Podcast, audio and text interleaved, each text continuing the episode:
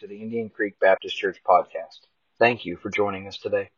If you have any questions, please feel free to contact us.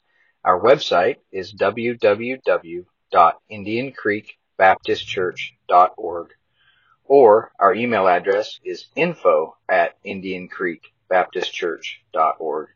It is our sincere hope that through this podcast, God will speak to your heart and touch your life so that you may grow closer to Him.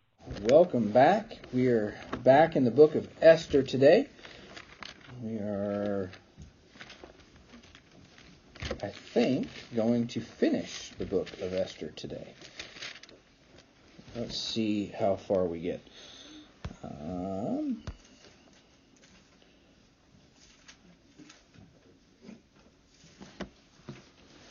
of course, I did not completely prepare this morning. Esther chapter nine is where we're going to pick up.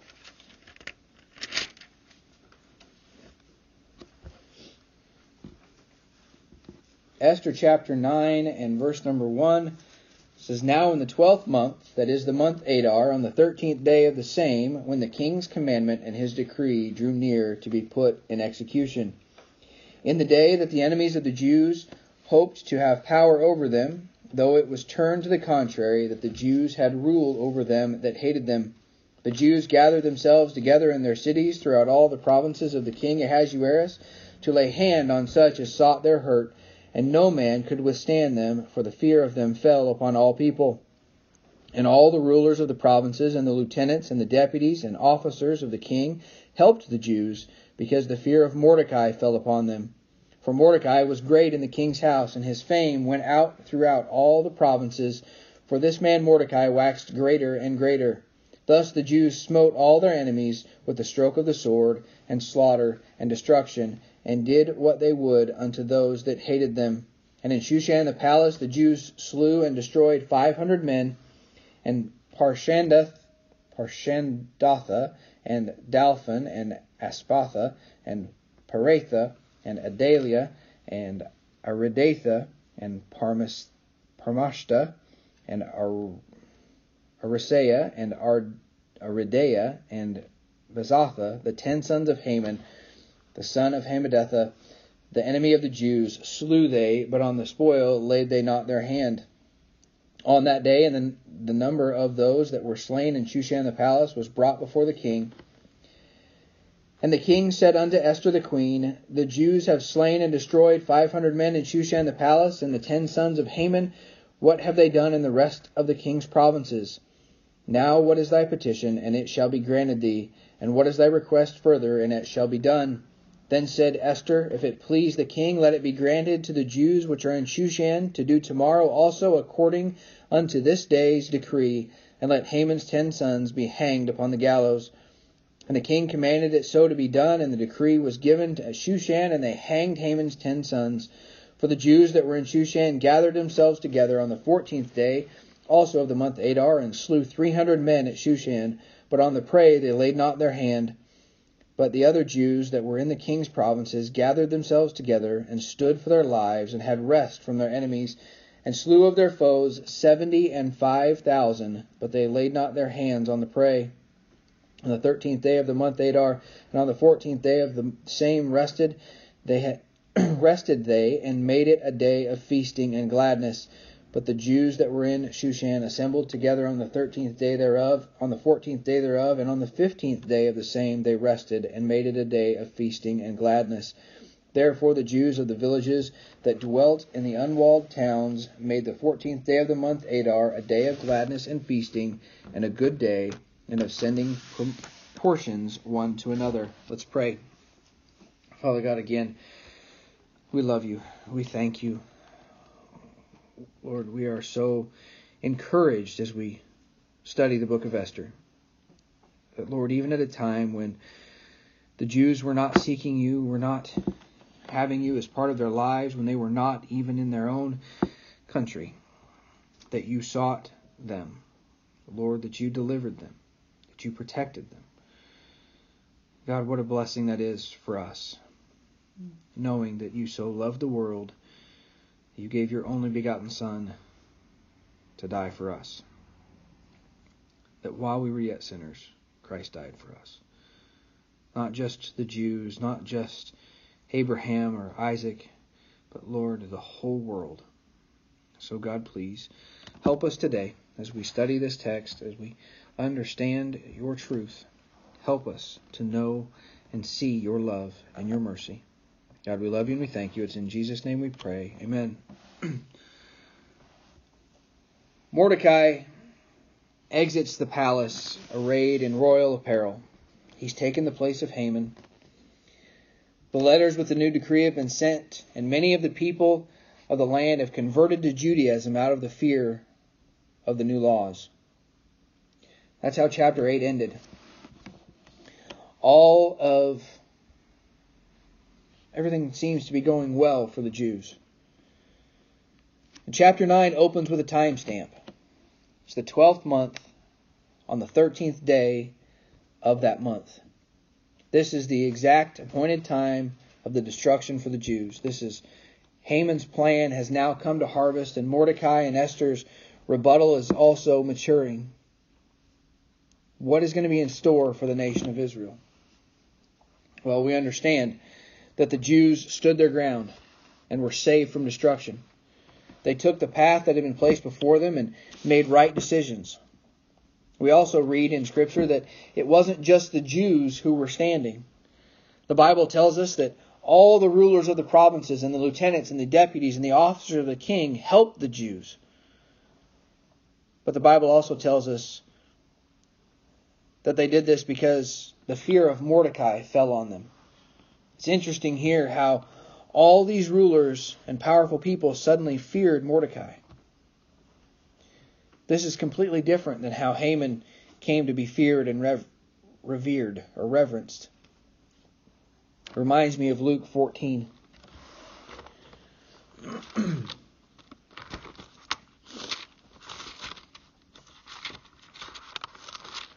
Luke chapter fourteen is a parable,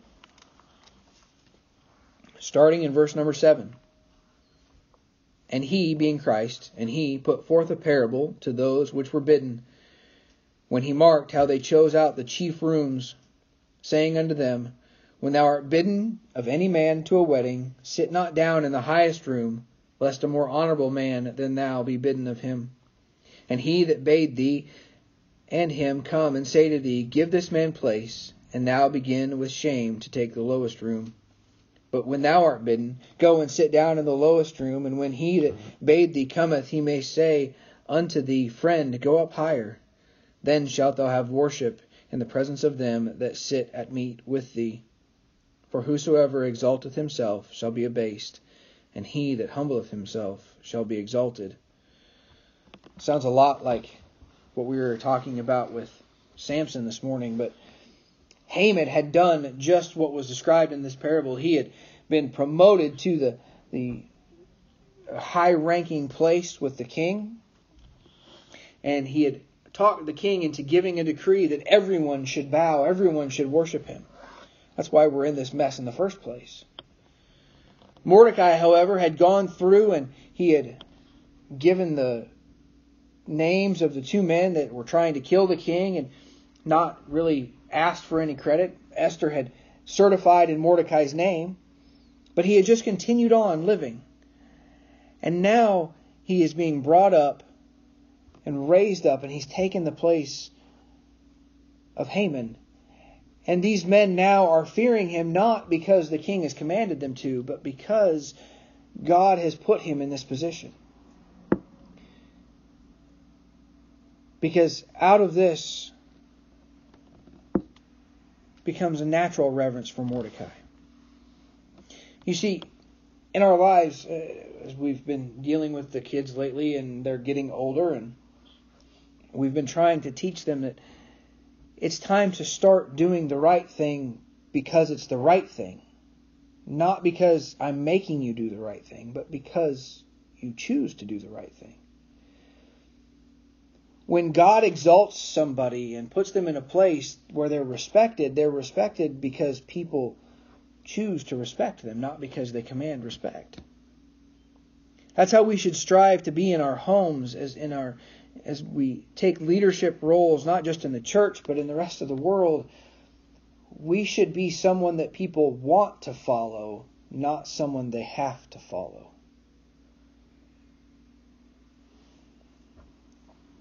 I think of Joseph.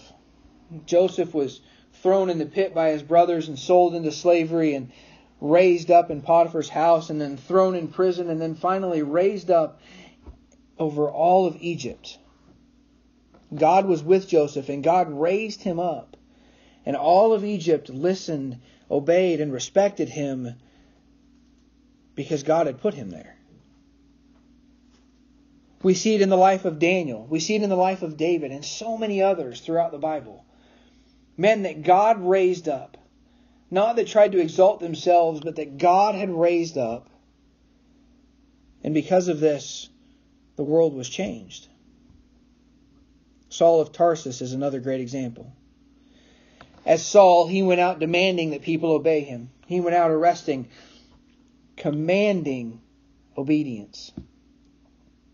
But when he got saved and was raised up as Paul, he went in the power of God and he said, "Follow me as I follow Christ." Today, there isn't a person in the world that doesn't get saved through the writings of the Apostle Paul, that doesn't come to know the Lord through the writings of Peter and John and James and Matthew and Mark and Luke and all the other apostles. These were not men that put themselves in those places. These were men that were called out of the world by God.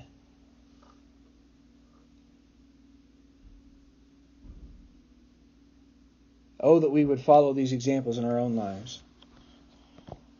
The other interesting thing here for me is that there are still people who thought they would carry out Haman's plan.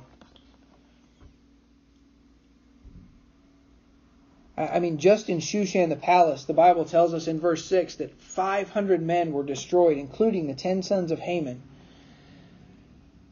That on that day, they chose to try and carry out the plan that Haman had laid out, after watching Haman be hung on his own gallows. The gallows that he had built for Mordecai. There were seventy-five thousand throughout the whole kingdom who still sought to hurt the Jews, knowing that the new laws had been put out, the new decrees had been given, that the Jews were now going to be able to defend themselves.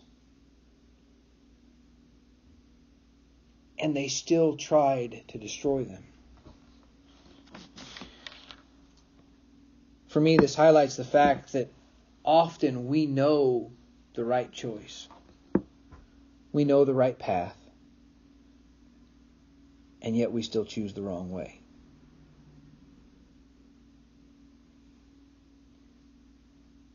We talked about First Corinthians ten thirteen. That God has made a way for us to escape our sins. God has made a way for us to escape those temptations. We have to choose to take it. That was the main thought of last week as we looked at chapter eight. The Jews preparing, being allowed the way out. And here in chapter nine, they're choosing to take that way. All of these others had been given the same way out. They didn't have to follow through with what Haman wanted. But they chose to try.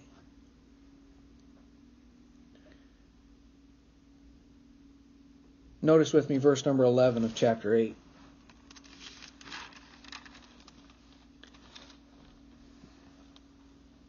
It says, "Wherein the, the king granted the Jews, which were in every city, to gather themselves together, to stand for their life, to destroy, to slay, and to cause to perish all the power of the people and province that would assault them, but little ones and women, and to take the spoil of them for a prey."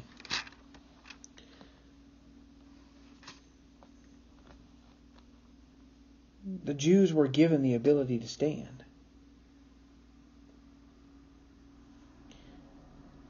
The Jews, however, were only interested in their protection. They chose to defend themselves. But in verse eleven, it tells the, the king commanded that they would be able to take a spoil of all those that would try to hurt them. They could take everything they had and make it their own possession. But when we look at what actually happens, in verse number ten of chapter nine,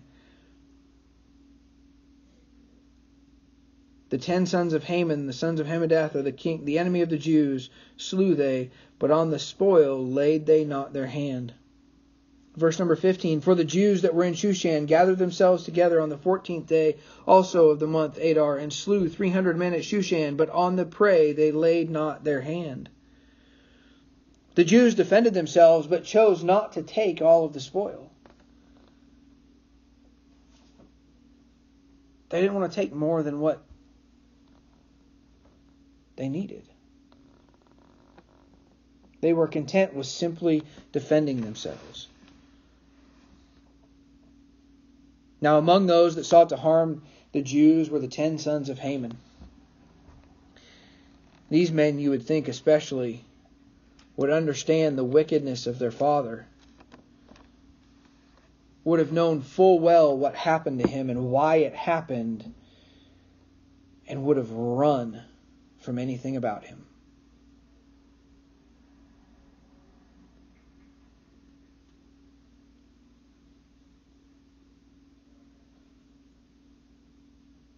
I don't believe for a minute that these men were simply standing by and were swept up just because their father was Haman.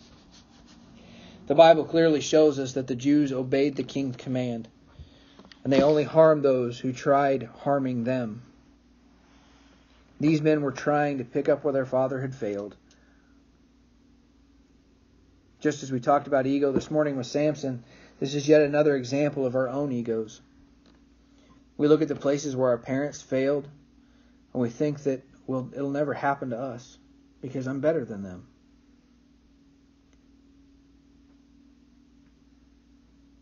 I had a best friend growing up.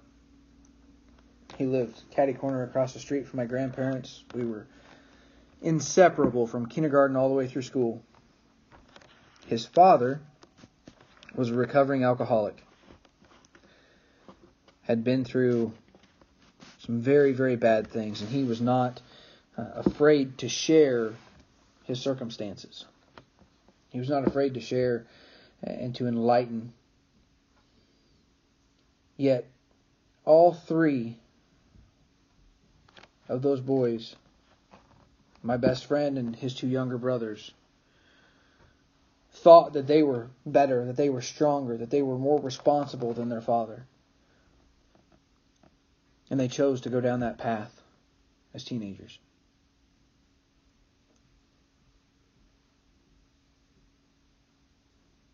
Almost dying several times. I watched a documentary the other day on Evel Knievel. Stupid, I just needed to waste some time. I didn't need to, I wanted to. But Evel Knievel is famous for a lot of things. He's famous for failing at his attempt to jump the fountain at Caesar's Palace. He's famous for failing to jump the Snake River Canyon on a jet bike. But did you know that his son Robbie took after him? His son Robbie not only jumped the fountain at Caesar's Palace, he jumped Caesar's Palace, the building. And then he jumped the Grand Canyon. The only person alive, well, the only person to have ever succeeded. It came at a cost. He ended up, after he landed the jump at the Grand Canyon, he crashed and uh, was seriously hurt.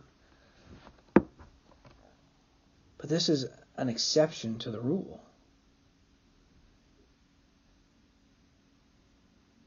So many of us look at places where others have failed, and we think that we can't possibly fail like that.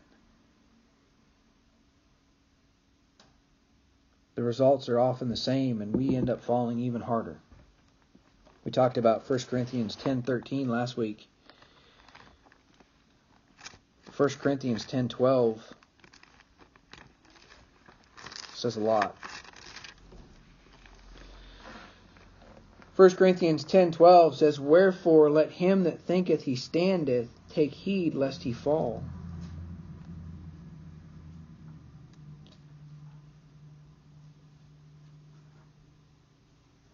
Let him that thinketh he standeth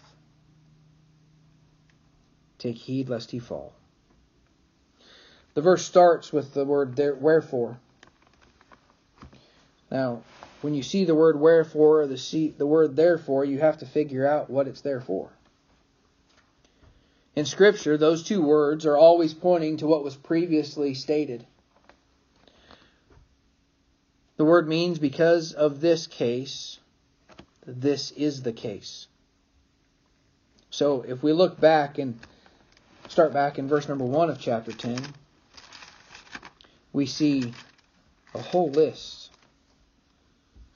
It says, "Moreover, brethren, I would not that you should be ignorant, how that all our fathers were under the cloud, and all passed through the sea, and were all baptized unto Moses in the cloud and in the sea, and did all eat the same spiritual meat, and did all drink the same spiritual drink, and they drank of the spiritual rock," notice the capital R there, "that followed him, followed them, and that rock was Christ."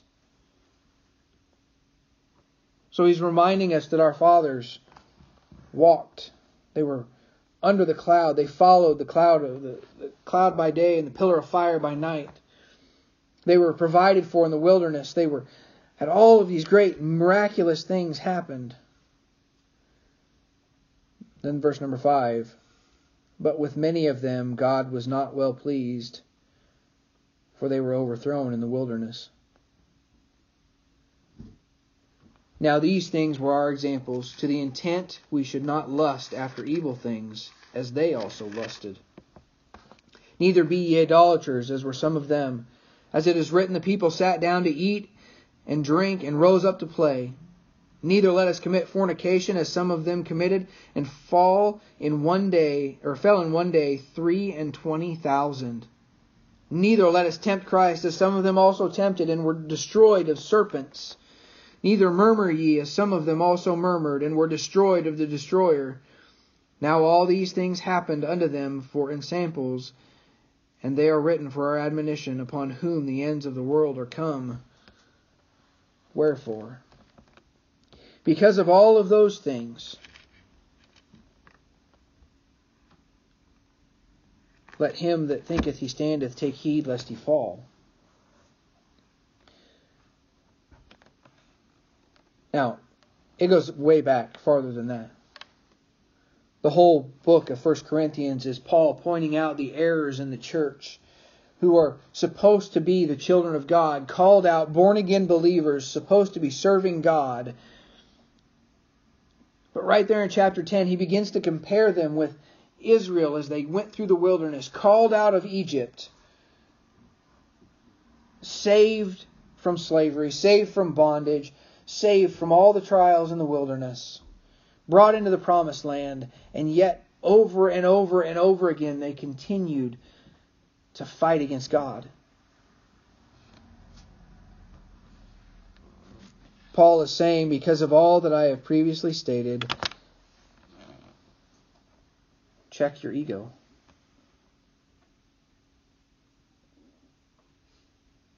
Haman's ten sons thought that they would succeed where their father had failed, and they faced the same fate as him. They were hung on the same gallows. God now has given the Jews victory, and they are celebrating. Verse number nineteen, "Therefore the Jews of the villages that dwelt in the unwalled towns made the fourteenth day of the month Adar a day of gladness, feasting, and a good day, and of sending portions one to another." Verse number twenty, "And Mordecai wrote these things, and sent letters unto all the Jews that were in all the provinces of the king Ahasuerus, both nigh and far, to establish this, this among them, that they should keep the fourteenth day of the month Adar and the fifteenth day of the same yearly, as the days wherein the Jews rested from their enemies, and the month which was turned, or sorry, and the month which was turned unto them from sorrow to joy, from mourning into a good day, that they should make them days of feasting and joy, and of sending portions one to another and gifts to the poor. And the Jews undertook to do as they had begun, and as Mordecai had written unto them. Because Haman the son of Hammedatha the Agagite, the enemy of all the Jews, had devised against the Jews to destroy them, and it has, had cast Pur, that is the lot, to consume them and to destroy them. But when Esther came before the king, he commanded by letters that this wicked device, which is devised against the Jews, should return upon his own head, and that he and his sons should be hanged on the gallows. Therefore they called these days Purim, after the name of Pur. Therefore all the words of this letter, and of that which they had seen concerning this matter, and which had come unto them, the Jews ordained and took upon them, and upon their seed, and upon all such as joined themselves unto them, so as it should not fail, that they would keep these two days according to their writing, and according to their appointed time every year, and that these days should be remembered and kept throughout every generation, every family, every province, and every city, and that these days of Purim should not fail from among the Jews, nor the memorial of them perish from their seed. Then Esther the queen, the daughter of Abihail, and Mordecai the Jew, wrote with all authority to confirm this second letter of Purim. And he sent the letters unto all the Jews to the hundred twenty and seven provinces of the king, kingdom of Ahasuerus, with words of peace and truth, to confirm these days of Purim in their times appointed, according as Mordecai the Jew and Esther the queen had enjoined them, and as they had decreed for themselves and for their seed the matters of the fastings and their cry. And the decree of Esther confirmed these matters of Purim, and it was written in the book. The Jews are at peace. This is in the great picture for us, that one day all the trial, all the trouble here on this earth will be over, and we will be able to have nothing but joy in heaven. Verse number, chapter number ten is pretty short. It says, And the king Ahasuerus laid a tribute upon the land and upon the isles of the sea, and all the acts of his power and of his might, and the de- declaration of the greatness of Mordecai, whereunto the king advanced him, are they not written in the book of the chronicles of the kings of Media and Persia? For Mordecai the Jew was next in the king Ahasuerus, and great among the Jews, and accepted of the multitude of his brethren, seeking the wealth of his people, and speaking peace to all his seed. Mordecai now is proud to be a Jew. He's proud to be known as one of God's people.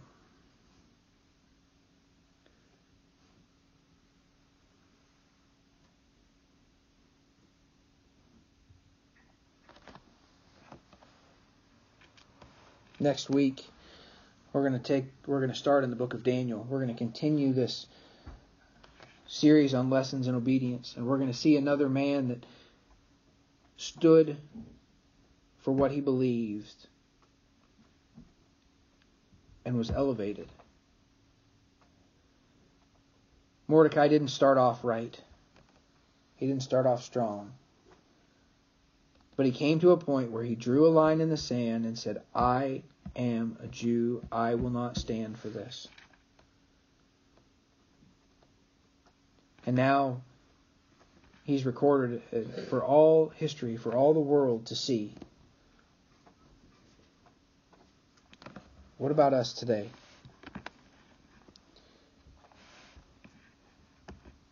Are we lost, not knowing the Lord? We better get to know him. We don't want to be like the ten sons of Haman or the seventy-five thousand others that knew the truth and still found themselves being destroyed. You see, I think that's going to be the worst part of hell.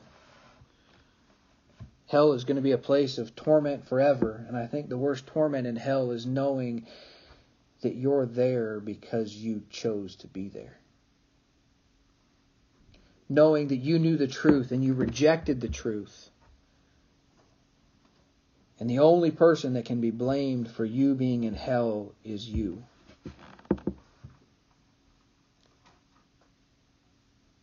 Or are we like Mordecai? Maybe we've gotten saved, we've become a child of God, and we've just lived our life like everybody else. Maybe it's time for us to draw a line in the sand, say no more. Maybe it's time for us to see the paths that God has given us, to remove us from those temptations, from those sins in our lives. And it's time for us to take that path, to trust Him, and to serve Him with everything we have.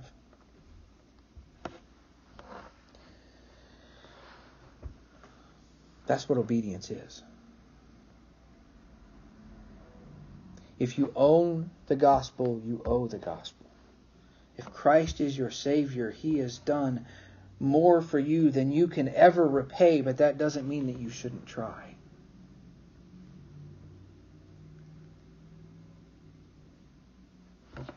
We need to be grateful and do our best to please Him.